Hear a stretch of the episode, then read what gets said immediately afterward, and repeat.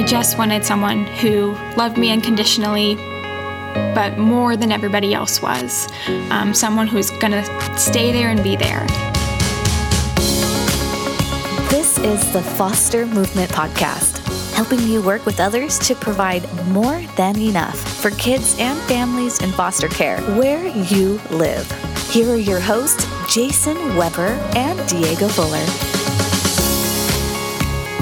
Hey, this is Jason Weber. Welcome to the Foster Movement Podcast. I'm here with the talented, charming, and handsome Diego Fuller. Yo, what's up, Mr. Jason? How you doing today? I'm doing great. How are you, Diego? Man, I am, I'm doing pretty good. I can't complain, and I won't complain. All right. It won't, Awesome. it, it won't help nothing. it just make things worse, right? I have a question for you, Diego. yes, sir. Um, so usually in a married couple, uh, generally speaking, somebody is the paperwork person. They're the person that, Right, that right. fills out the paperwork. That, Okay. You know, uh, I know who it is in my family, right. and it ain't me. Um, who is it in your family? Who fills out all the paperwork? I fill out all the paperwork. You fill out the paperwork. doctor bills. I mean, doctor going to the doctor. I fill it out. Yeah. Everything. I fill out everything. See my, that- my wife. Yeah, I fill out everything. I'll leave it alone because she'll well, listen so and get she- on to no, me. No, no, no, no. So she's probably like me. Like it just takes, you know, we're, we're thoughtful folks, and it just it sometimes takes a little longer for folks like us to get the paperwork done. Right. Well, if if she's like you, y'all both just think too long. so I like to hurry up and get the process finished. Yeah, yeah. so it's just, just, I'm like, babe, just write it down. Just yeah. So I, I kind of do all the paperwork. you just get it done. yeah. Yeah. So, how, so your wife? oh yeah. Like if we're in a place and there's paperwork and they're both there, like we might both work on it, but Right. she can get like four forms done to my one. Oh wow. You know. So Oh, she's good. So it's almost like it's not even Yeah. worth me trying, but I still try. I still try. So yeah. Well, today we're going to be talking about um, the process. Uh, we're a part. We're in the middle of a series about the foster journey, Journey. talking about all the things that you got to consider when you're thinking about becoming a foster parent. Right. And today we're going to be talking about paperwork and we're to be talking about training classes and Right. all of the things the steps you have to take in order to actually be certified Mm-hmm. as a foster parent we'll start off today by talking to a foster care alumni named veronica hanks who has an amazing story then we will be joined by jalen smiley uh, who has been a social worker for a long time and she knows everything about the process and she's going to walk us through that and she is fantastic. So let's get started with our interview with veronica hanks.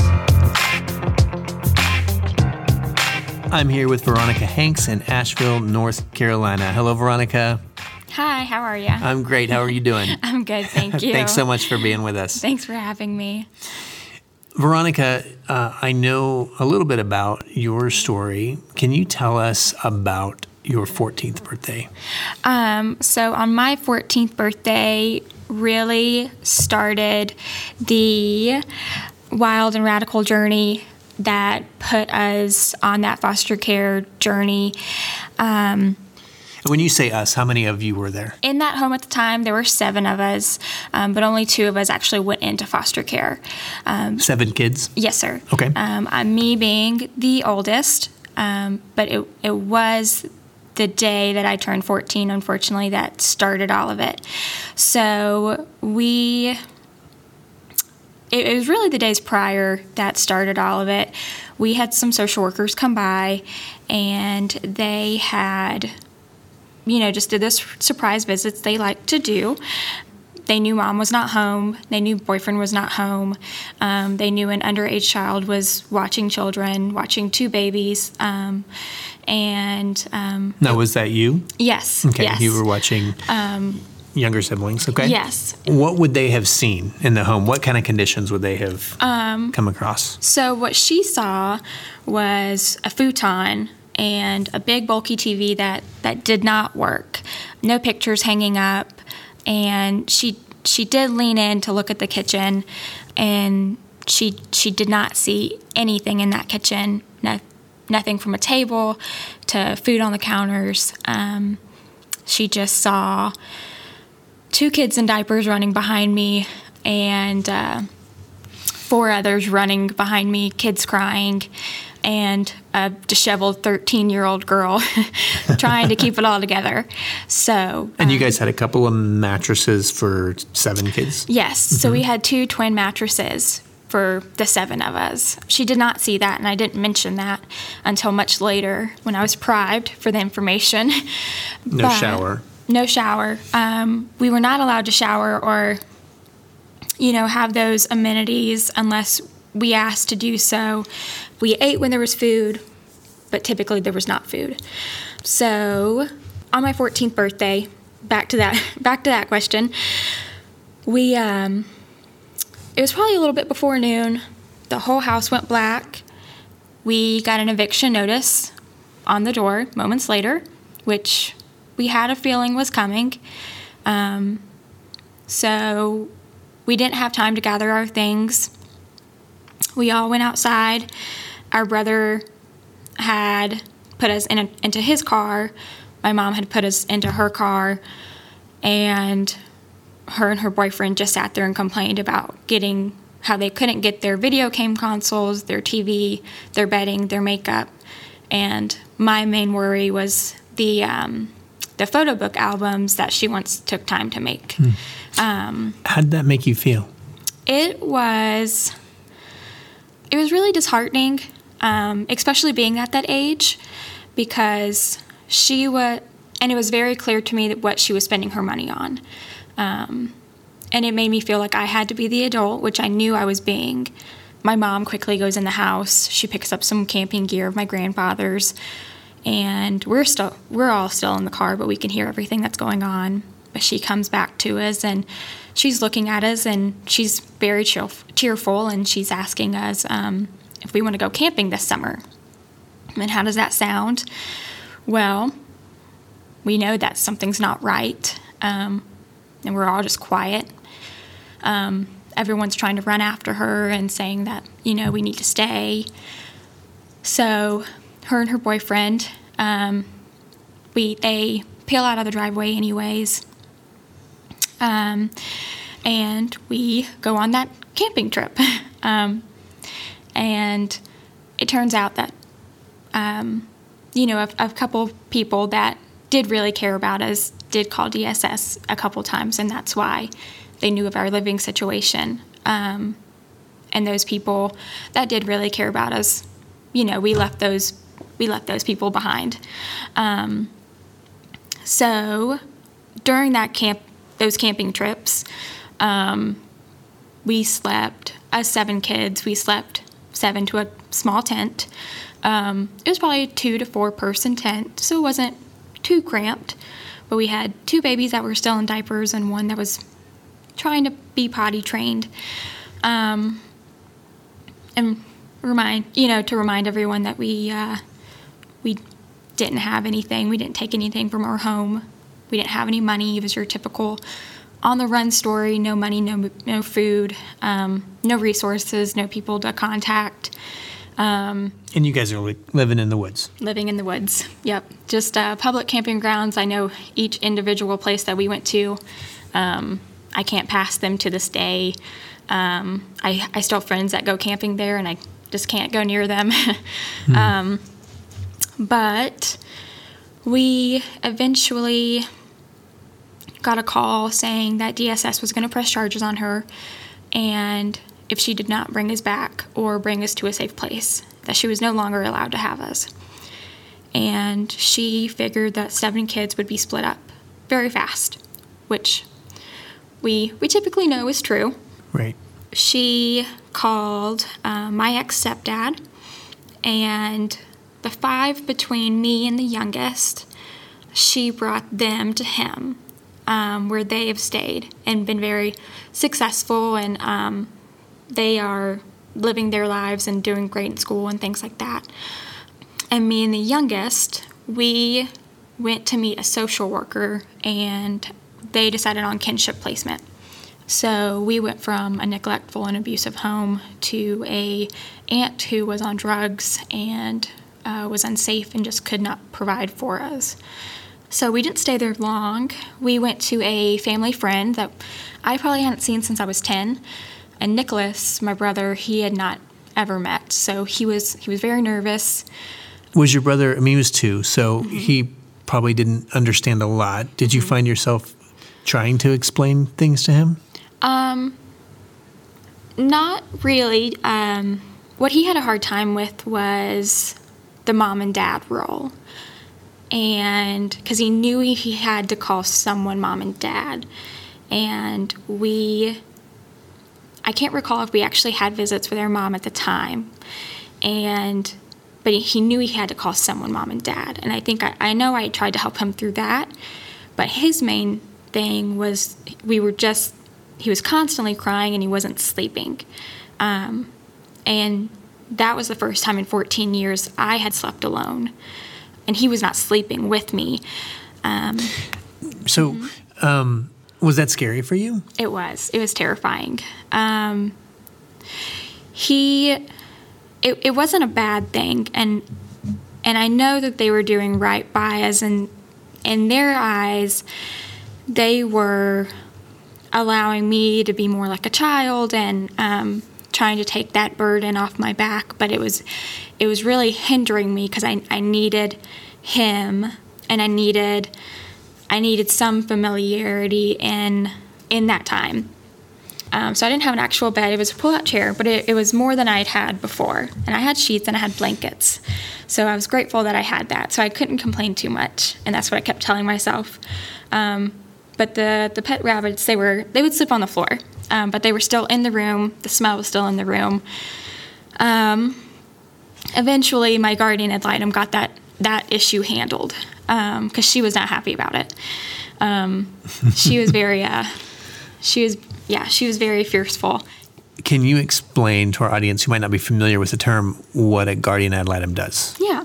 So a guardian ad litem, they are appointed a, um, a court appointed person that helps a child who's going through a a court case that may result in them being in a different placement than they were in before.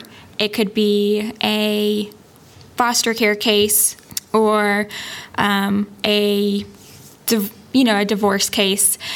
It, it really just anytime a child's involved in a court case, they're going to be present. And yours actually came and spent time with you. Yes, she did. Yeah. She was there from the very beginning. Um, as soon as we entered kinship placement with my aunt, and she, the first time she asked me how's it going, I said it's it's not the right. We need to leave. You know, it's not the right fit. And I told her what was happening, and she got us out as soon as we were put in. So you were eventually adopted at 17, but prior to being adopted, you had another family who um, was planning on adopting you, and that fell through. What was that like? That was really hard because I was the one who had made the decision to go with that family and choose that family, and I thought I was making the right decision. Nicholas actually moved in with them, and um, and he moved in with them so I could finish my junior year of high school, or just that semester. Um, it was the the fall semester of my junior year. So um, the goal was for him to go start our 90 days because you do have a 90 day trial period um, before that it's finalized. So we had spent time with his family. They would come visit us. We'd go visit them. Now it's time for me to go. I move all my stuff over there. It's Christmas. We have it with them. We're about to start school there now. And we're almost to that 90 day period. We're almost there. And that's when an altercation happens. Um, and I just, I, I see who they really are. And um, they're really not in it for the right reasons, or at least not, not both parents are. What did you see that, as a 16 year old, that you were able to perceive? What, what, what did you see there? They would tell my brother that if he was acting up, they were going to send him back.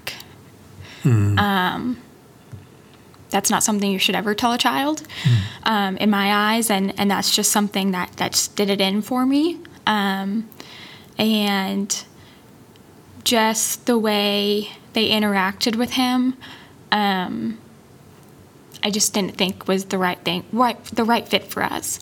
So I called my social worker, I called my foster mom, um, and I just told him that this isn't the right fit. We're not going to stay here. We need to come home. I actually lock ourselves, you know, lock ourselves in my room, and I ask him, you know, what what does he want to do, and he's saying that he wants to go home and that he's he's wanted to go home. Um, so that was hard to hear too. That I had made that decision for him.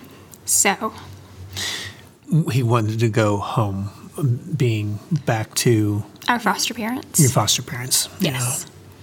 Yeah, he never um, actually wanted, he never referred um, our biological mom as mom, or he never knew what to call her when we would visit her, and he never referred that place as home. So he's always known um, before our home now and our parents, he never knew anything other than our foster parents and home. He always referred to them as mom and dad and home. So. What's remarkable about your story is that there's this combination of you obviously are a person who knew that you had a voice and were willing to use it.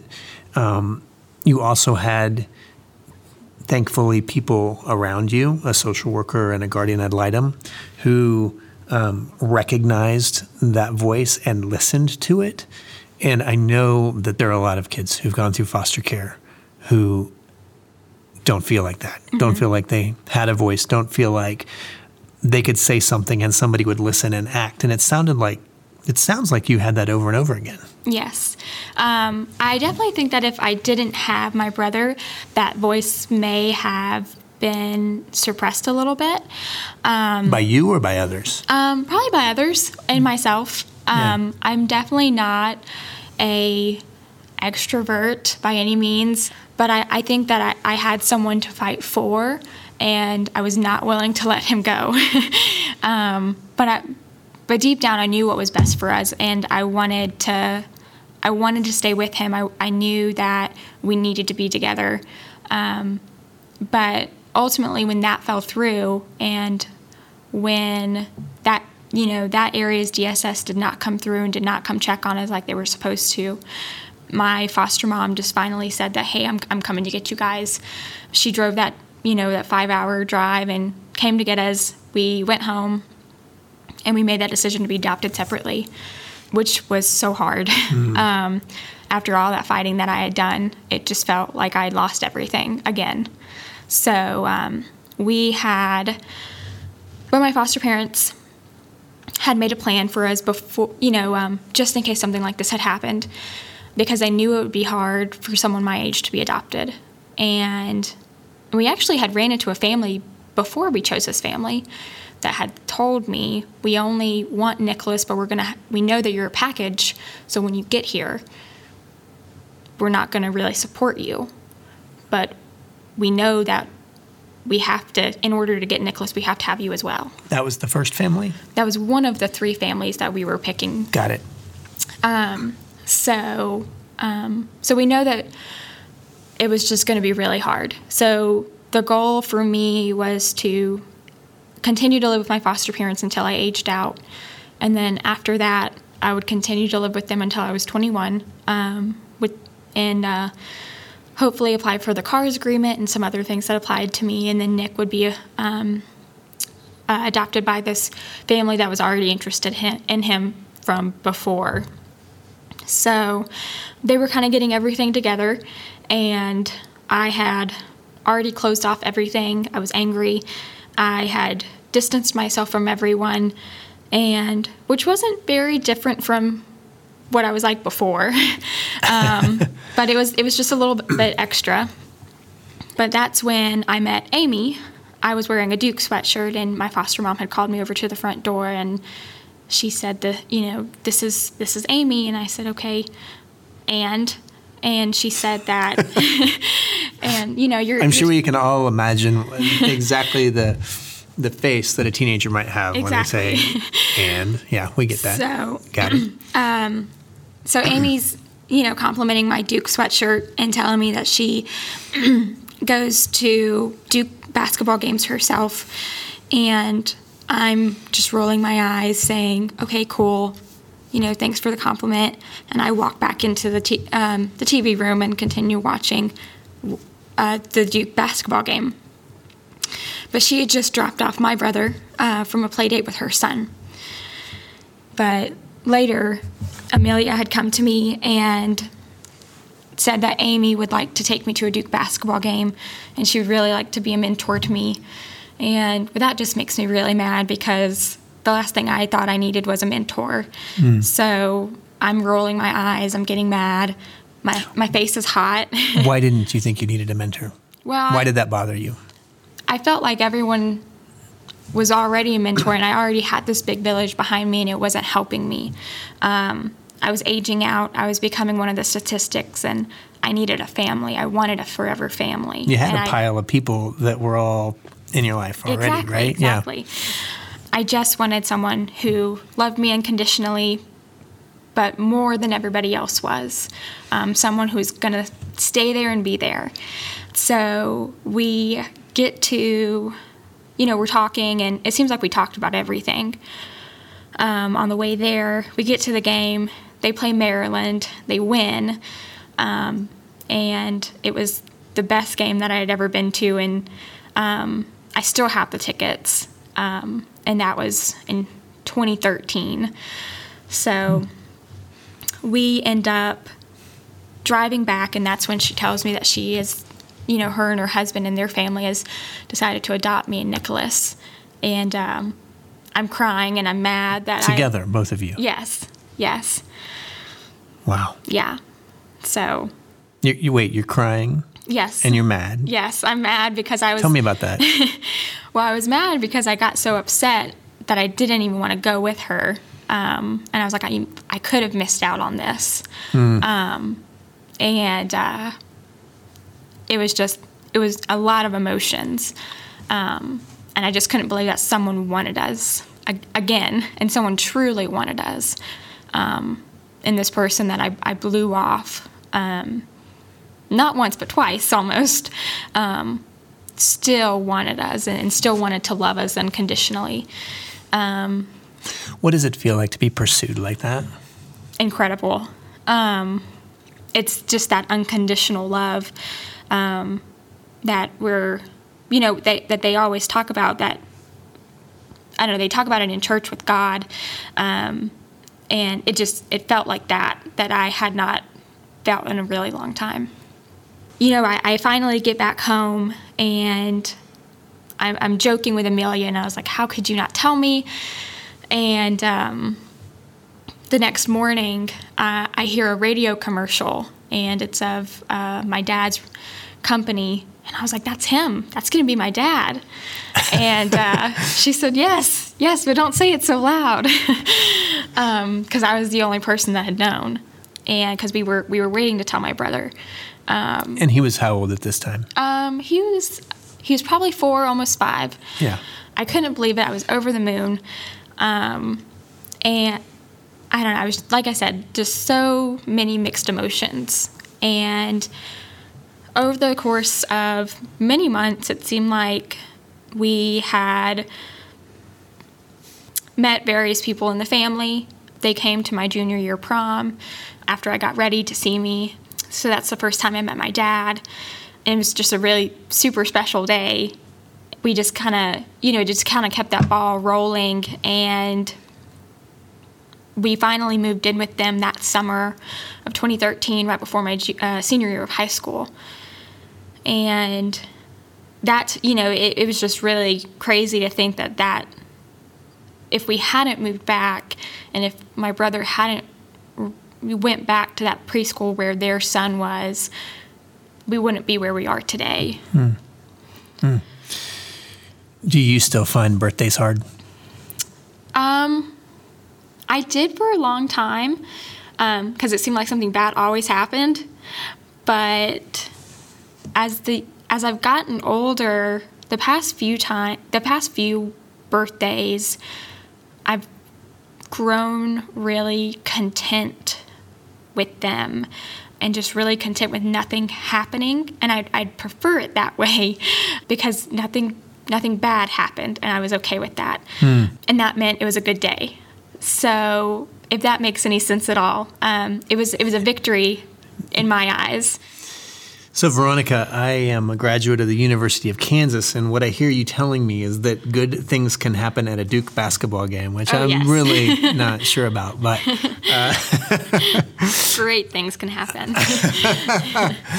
That's awesome. Well, I, I so appreciate you your willingness to open up and share about your story, um, your amazing advocacy for your brother is inspiring, and uh, and I know for a fact that you have been turning that same voice, that same passion, and that same heart of an advocate um, into uh, advocacy for others, the kids that are still in the system and uh, you are speaking to um, folks that are um, guardian ad litems, and you are inspiring others to make a difference for kids. So, um, thank you for all you're doing, and thank you for uh, your willingness to share your experience to inspire others to do better. Thank you for having me and allowing me to do this and, and be part of all that you guys are doing because it, it takes a village.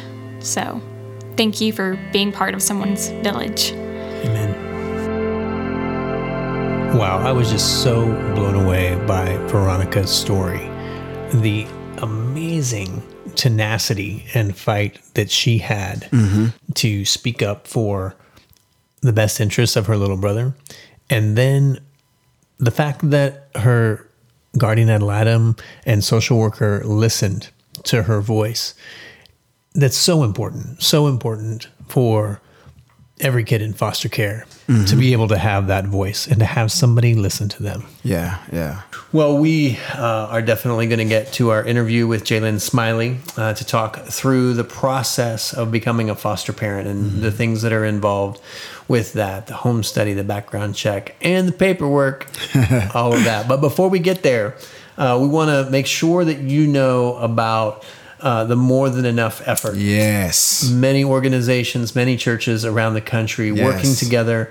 We want to see 10% of churches in every county in the country actively engaged in foster care Yep. by 2025. Yes. Now, you may hear us say that and say, okay, w- what do you mean by actively engaged? What does that mean? Well, we have a way for you to find out um, exactly where your church is in this process and Right. whether your church is a church that is currently actively engaged or may be there someday. Right. there is uh, we have a more than enough church foster care assessment and you can take that assessment. It's free. Uh, it just takes about 10 or 15 minutes. If you go to more than enough together.org that's more than enough together.org and you look for the church foster care assessment and what that does is it, it allows you to answer questions and evaluates your church's engagement in foster care in six different areas. And you'll get like a 10, 12 page report that'll give you ideas, ways to move forward, next hmm. steps. And what I love about it is it not only just gives you a really accurate idea of how your church is doing related to foster care engagement, but it gives you really practical next steps and a way forward. Right. So Right. uh, be sure to check that out. Be sure to when you're Yes, there and you're do. and you're registering to take that church assessment, sign the more than enough de- declaration. Join us in saying that we believe it's possible. You'll do your part, and we'll do it together, Amen. and we'll get this done. All right, Yes, sir. all right. Well, with that, let's not wait any longer to get to our great interview with Jalen Smiley and talk about the process. The process.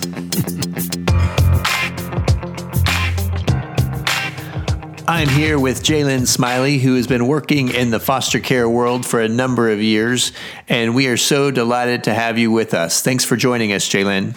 Thank you for inviting me. Now, over the last 26 years, you've been involved in recruiting a lot of families, in training a lot of families, and walking with a lot of families through the process, correct? Absolutely, absolutely. Um, I've worked with a state organization as well as several private um, organizations, and all of that was around recruitment and the initial training um, for foster and adoptive families who are adopting children through their state. you know, we've been going through the foster journey on this podcast for a few episodes and will continue to do so. And we have some very specific questions for you about the process related to paperwork and home studies and training. And so the first question that I have for you is Jalen, why in the world is there so much paperwork? well, mainly because you're dealing with a state entity, you know, most of the time, um, be, and you're placing the agencies are placing children out of the state's custody. Um, you're dealing with either human and health services or child protective services and the children are in foster care unfortunately because of abuse and or um, neglect. And so the state is trying to uh, keep that from happening again. Um, while they are in care, the state wants to be able to know that the family is um, equipped and ready, even prepared for parenting our children uh, because they've had some really difficult things happen to them in front of them um, in their lives. And although it is parenting, it's going to be different from raising uh, your own children because our I still call them my babies. Our kiddos have seen so much um, prior to coming into care. They didn't come into care because of behaviors at school. It all had to do with adults making decisions that were unsafe for our children. And so the states need to get to know um, the families that are fostering. Think about it this way um, if something were to happen to you, you were given a diagnosis, um, and you knew that you needed to make a plan for your children, uh, for someone else uh, to raise them. Um, and you didn't have friends or family, or maybe you do and they're unable to raise your children, you have to look outside at a total stranger think about those questions and um, answers that you want to receive in order to feel comfortable about having that particular family raise your children. That's what we're doing in this process. That's actually a really helpful illustration. So, if you have a family that comes to you in the process and they say, Jalen, this paperwork is killing us, uh, what practical advice would you have for someone on how to approach the paperwork, how to handle it, so that it doesn't become an obstacle to actually becoming certified? That's a really good question. Um, and there are several answers, actually. Um, so, depending on the child placing agency that a foster family or an adoptive family would go through, I would ask those questions up front around paperwork and what their process is. I've noticed and seen uh, some agencies only provide a little bit of paperwork at a time because there is so much, and then others here's all 100 pages of what you need to fill out. So if you are planning to move forward, I would first find your driver's license, social security card, not just the number, but the card. Marriage licenses, birth certificates, divorce decrees, and death certificates, because those are the things that a lot of people know where they are, but then when you go to get them, they're not there. Um, but then also, just if it's an agency that provides all of your paperwork, um, the last few agencies I've worked for, that's what we've done, provided everything so families would have access. Take it in chunks. If that means, you know, if it's a hundred items, then just take the first five and tackle those or find out which ones are going to take the longest to come back you know going to the doctor setting that appointment um, how does the doctor's office complete the paperwork? Um, go on a date night and take some of the paperwork with you. And as you're talking about uh, children that you're interested in ages that you're interested in that's part of the paperwork. Fill it out then. Um, i would also contact references. People that you know are going to speak on your behalf for this process, call them now, talk to them now, because they also have a part to play in the paperwork. And sometimes that is um, adds to the delay of being licensed because you're waiting on your references to submit their uh, paperwork. But it is going to be a lot because we want to represent you well as an agency representative. Um, we are speaking to CPS on your behalf. And when they tell us that there are children that need to be placed, I want to be able to say, yes, this is the best match for this child or this sibling group. Exactly. Well, and I would also like our listeners to note, you know, y'all can never say that we did not offer romance advice on this podcast because going out on a date and having dinner and doing paperwork, now that is solid. Well, it just makes sense. You're creating conversation, but we're also encouraging you to live your life. That's awesome. That's awesome. So let's talk a little bit about the home study. Now, the home study scares a lot of people, right? Uh, we have this image in our head of somebody in white gloves that's going to be walking around uh, checking for dust and all of these different things. But let's really boil down what a home study is and what kinds of questions are they going to be asking us. Well, an, a home study actually is an interview, big job interview, I guess. I've heard someone say that um, before. Um, we're writing a book about your family. So there are interviews with, if you're married, there are interviews with you as a couple together, and then interviews with you separately. And we are talking to you, sharing with you um, the history that a lot of our children have, uh, what they've seen, and are comparing that with uh, what do you see your family like in a few years? Um, how do you handle concerns and problems in your family with the children um, at school? Uh, how did your parents raise you? Uh, did that have an effect on how you're currently raising um, your children? Um, if you're married again, is your relationship solid? Not just by saying that, but that's why we also have the separate interviews because our children have seen so much in the past. This is an emotional, emotional roller coaster for them and also for you. But they've suffered a lot of loss, a lot of trauma. And if that couple um, is not on the same page um, in regards to their marriage and the strength of the marriage, this can take a toll.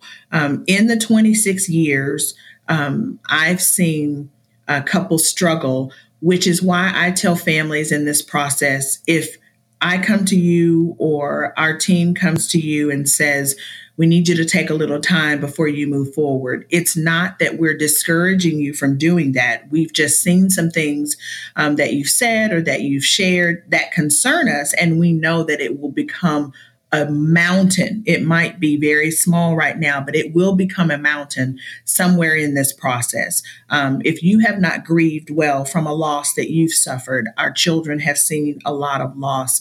So there are very specific questions around your relationship. Um, if you're single, even more so, who are your support uh, people?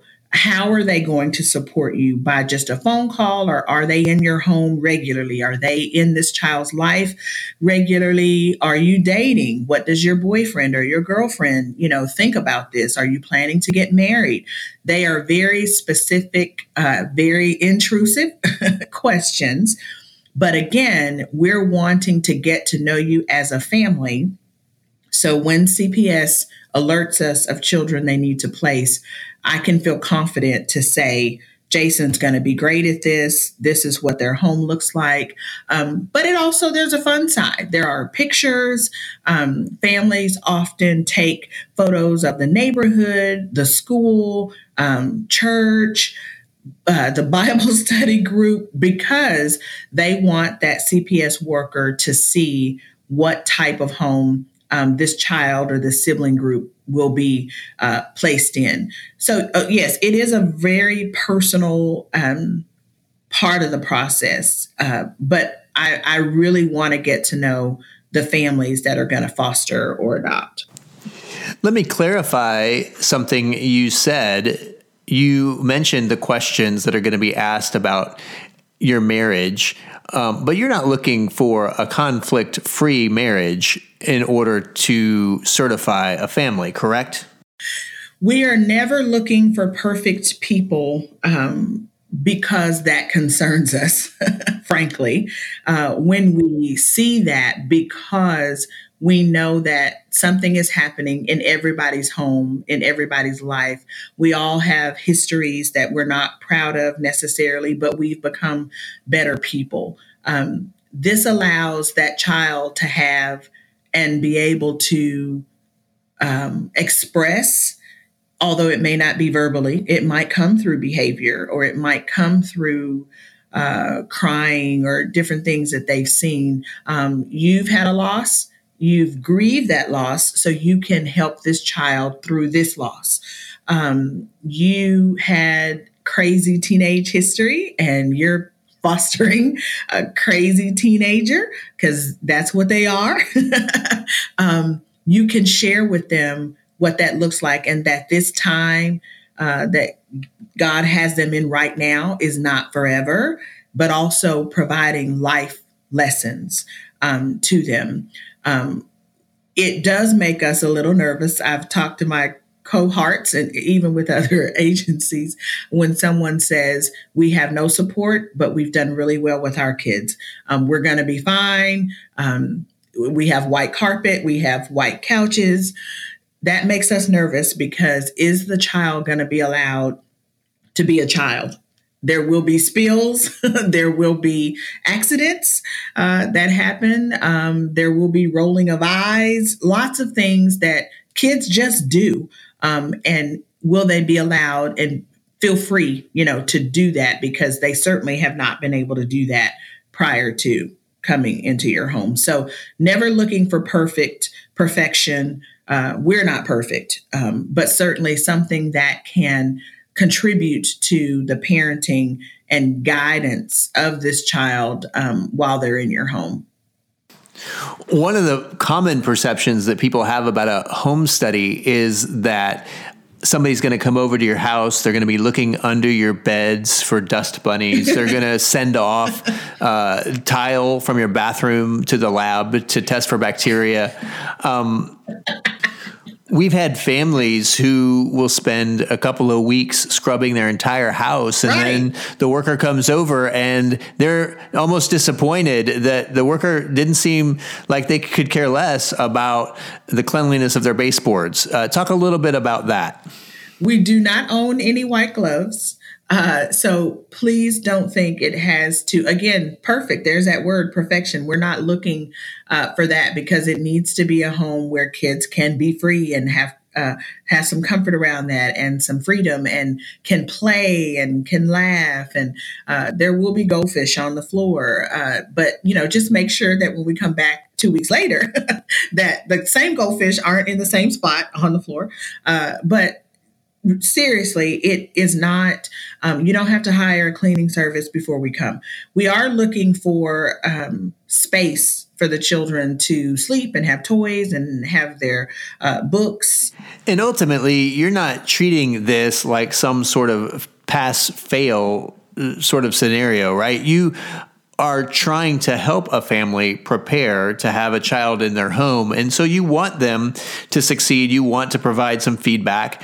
And so if you don't have everything exactly right the first time the worker comes over, no, not at all. And I think um, sometimes families have taken it that way, but we prepare you and your home so that when the licensing division of the state agencies come out, there isn't a problem or you don't want to be um, written up or closed, you know, because of some safety issue that the agency um, you know would have shared uh, with you. I have had a few families that live in like rural areas have to they had to make some major adjustments.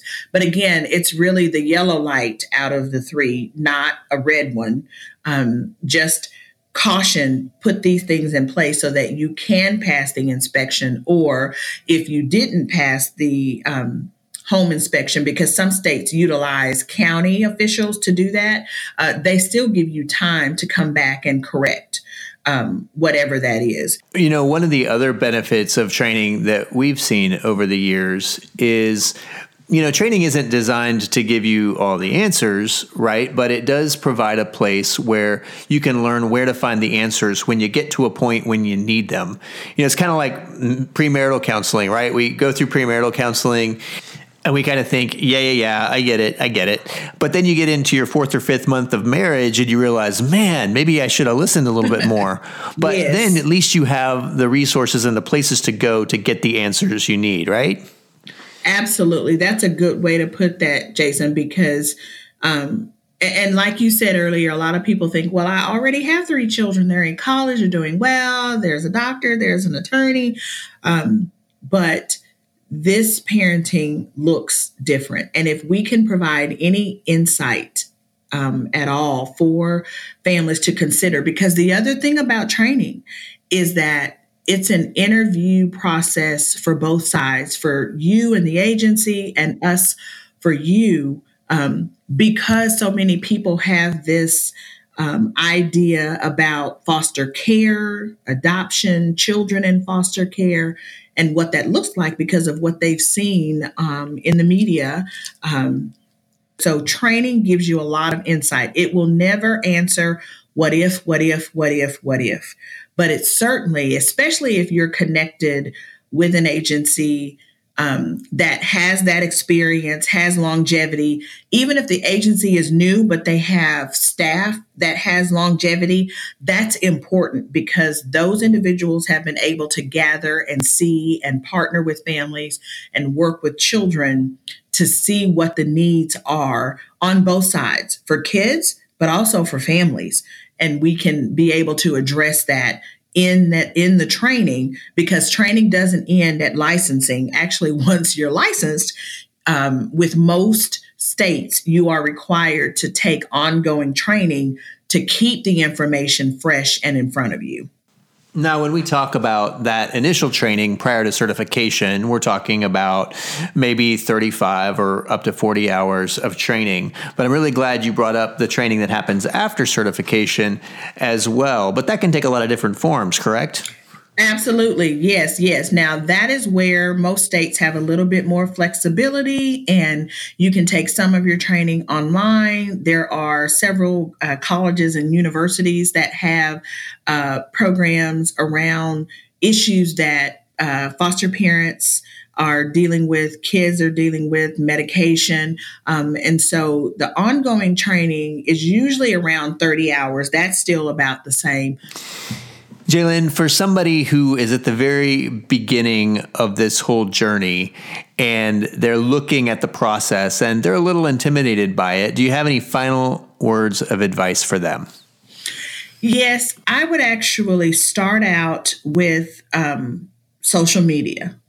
I there are a lot of foster parent associations and adoptive parent groups for families who are adopting through foster care um, that have Instagram pages, Facebook pages, and oftentimes you just provide a little information and uh, they will accept your request to join the group. They're usually closed groups just because they want to have at least somewhat of a safe place to ask questions and um, that sort of thing. But many of them are okay with a family that's brand new, still thinking about it, um, hopping on. I see that all the time, and I think that is at least a good place to start. But when once you connect with um, agencies in your state, some states have lots of agencies, and some only have the state agency that licenses families. When you connect with that agency, ask them about families that you can tap into and that maybe can become a mentor or a buddy to you um, and find out if there are meet and greet so you can begin to build your network of support. You need people holding your hand. You need people standing in the gap for you, certainly uh, praying for you before, during, and after. Um, so try to connect with other families that are walking this road um, with you and those who have gone um, before you because um, that is going to be key especially as you wait, wherever that wait is, or especially if decisions are made that you don't agree with, you're going to need to have somebody holding your hand. And, and so that's where I'd start at least uh, but then definitely narrow it down to your particular area, city, county, um, and and find out who you can um, tap into. That's great advice. You know, one of the things that I think is really important to keep in mind when we think about all of this, when we think about this process, is that at the end of the process is a person. And if we keep that in mind, it makes the process a lot easier when we realize that we are doing all of this to get to the end, to the person that God has put in front of us to help. Yes. And so, Jalen, we're just so grateful for you for all the work you do to help people get into the process and get through the process and get to that place where they're making a difference in the life of a person and a family. Thanks so much for all you do. Absolutely. Jason, I tell you what, What's that, Diego? Miss Smiley, she knows the process. Miss Smiley does know the process. She process. knows the process. She is amazing. And Oh, she- man. You know, she walks a lot of families uh, through the process. She has helped a lot of families in, in our church. Right, And uh, right. she really does a great job of helping folks navigate uh, the realities of that. Yes. Amazing. Yeah. And, you know, uh, as we talked about at the end of that interview, um, at the end of the process, uh, is a person, and uh, I Mm-hmm. Heard that from uh, somebody that I worked with a long time ago. Right. and um, and and I've always never forgotten that. Yeah. and uh, it's so important. Um, the end of the process is a person. The person. Well, we just want to thank you for joining us, and we want to thank our guests, Veronica Hanks and Jalen Smiley, for joining us. Thank you guys. And we're grateful to you for all the things uh, that you do. If you're interested in learning more about the foster journey, uh, about the questions you should be asking yourself, about the process, uh, we have a resource for that purpose. It's called The Foster Journey, and you can get it at cafo.org slash foster movement. That's cafo.org slash foster movement. You can get that in a Kindle version or you can get print copies in ministry packs for those of you, and I know there's a lot of you out there uh, who are listening who just help a lot of other people through the process, just like Jalen does. And so this is a great resource to help uh, help them do that. So check that out. And if you want to uh, get today's show notes, you can go to fostermovementpodcast.org and look us up on Facebook. We'd love to hear from you there uh, at the Foster Movement Podcast page on Facebook. Thanks again for joining us. We're so grateful for what you do, and we're here to help you do that until there's more than enough.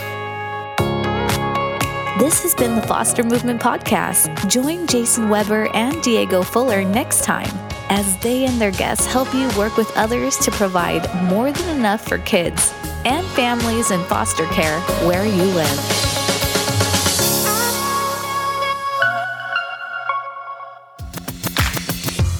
Hey, this is Jason and Diego again. Yes, and we're still here because there's a couple of things that we want you guys to know. That's right. First of all, be sure to download the free PDF we created especially for listeners of this podcast. It's called Key Things Former Foster Youth Want You to Understand About Caring for Current Foster Youth. This thing is beautiful and full of wisdom and insight from those who've been there. And I'm telling you, you need to print these babies out and give them to foster parents and applicants you work with because these things are amazing. Just go to morethanenoughtogether.org backslash free download. That's morethanenoughtogether.org backslash free download. Also, as you know, the Foster Movement Podcast is a limited series of just 18 episodes. But listen, it's okay. Don't be sad. Here's why because there's more where that came from. Tell them, Jay. That's right. More Than Enough has produced a whole family of podcasts, one of which is called the More Than Enough Podcast. So to learn more, go to morethanenoughtogether.org and click on the podcast link at the top of the homepage, and they are all there. Hey, and one last thing. Thank you for listening. It's a privilege to be a part of your journey. Our team is here to help you work with others in your community to provide for children and families before, during, and beyond foster care until there's more than enough.